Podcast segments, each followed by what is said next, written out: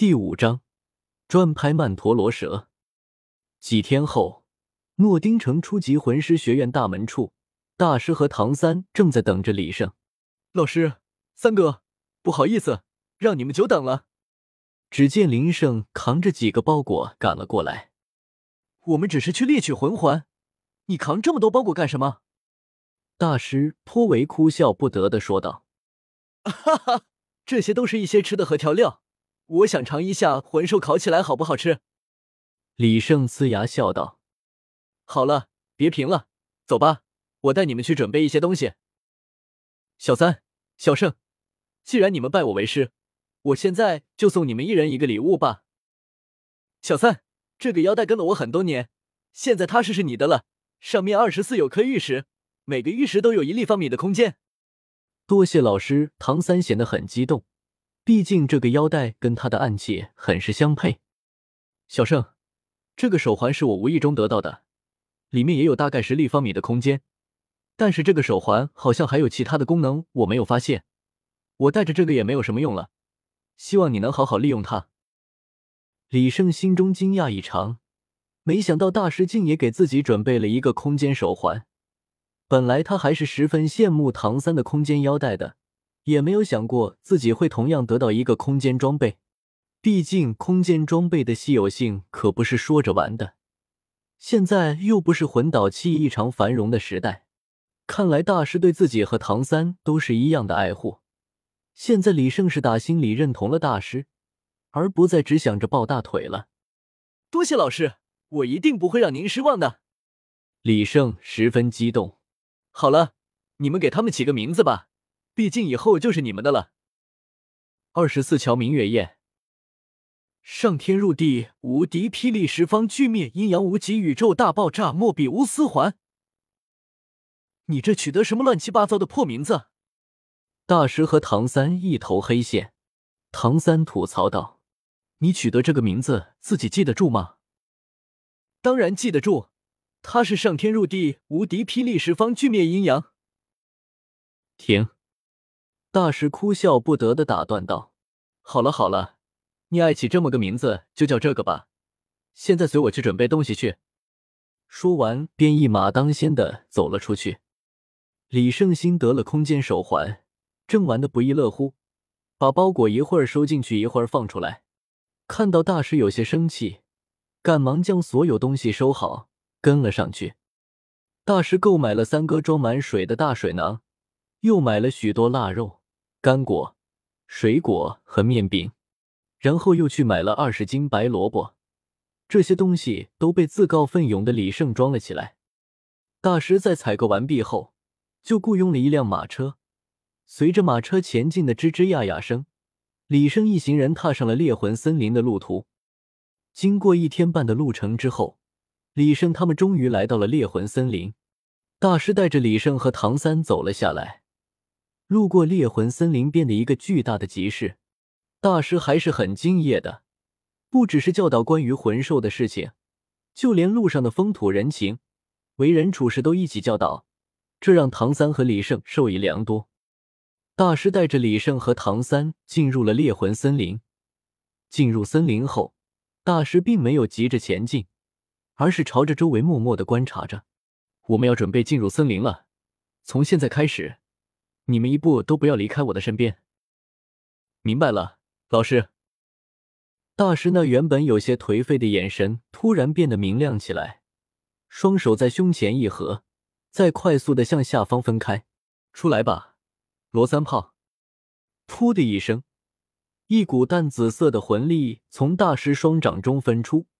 唐三只觉得大师身上传出一阵魂力波动，在他面前已经多了一个生物。没错，那就是一个生物，看上去，它的样子很像一只狗，但它的体积却更像是一只猪，身长超过一米五，腰围恐怕也差不多，通体淡紫色的毛发，两只小耳朵耷拉着，一双深蓝色的大眼睛眨啊眨的，眼神很温柔，肥胖的身体扭动了一下，肥肥的臀部顿时左右晃动。四条短粗的小腿，很难想象他的动作是何等缓慢。头顶处有一个鼓包，圆圆的，不知道是什么。他一出现，就朝着大师跑过来，用他那颗大头在大师腿上蹭着。大师脚下升起两道光环，在他自己身上来回游走，光环都呈现为黄色，显然是百年魂环。小三、小圣，这就是我的武魂罗三炮，你可以叫他三炮。虽然知道大师的武魂是变异失败的产物，但李胜还是无法将这个长得有些畸形的猪一样的生物和蓝电霸王龙联系在一起。来，我给你们介绍一下三炮。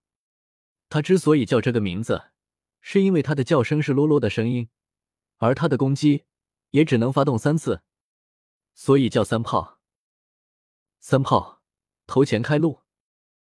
洛洛。三炮扭着屁股跑向前去，大师带着唐三和李胜跟在后面。路上遇到了一只斑斓猫和一根孤竹，都不太适合两人的武魂，只好继续向前方走去。在猎魂森林中转了一段时间，休息的时间到了，李胜却想起来会有一群幽冥狼偷袭，不过却被三炮轻松挡下了。而之后却紧跟着一条曼陀罗蛇，可不是那么好对付的了。原著中唐三也是经历了一番苦战，才将那条毒蛇打死。他可不认为剧情会随着原著一直走下去，看来要做好准备了。果不其然，到了晚上，过来了一群幽冥狼，却被大师的三炮一屁轰跑了。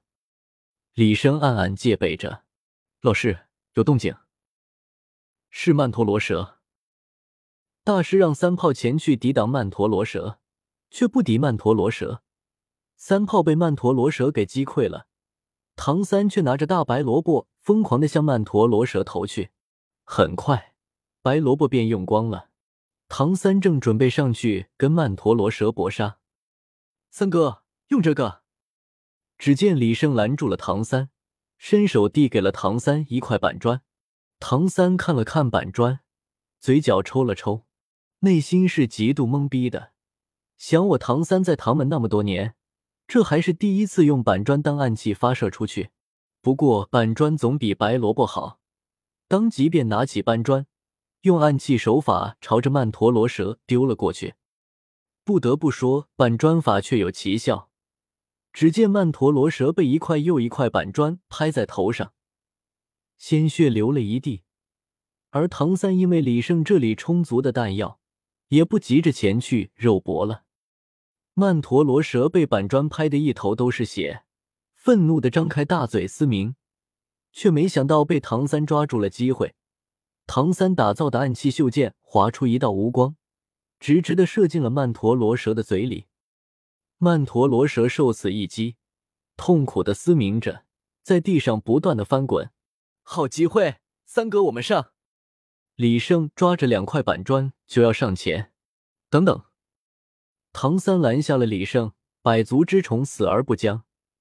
我们再等一会儿。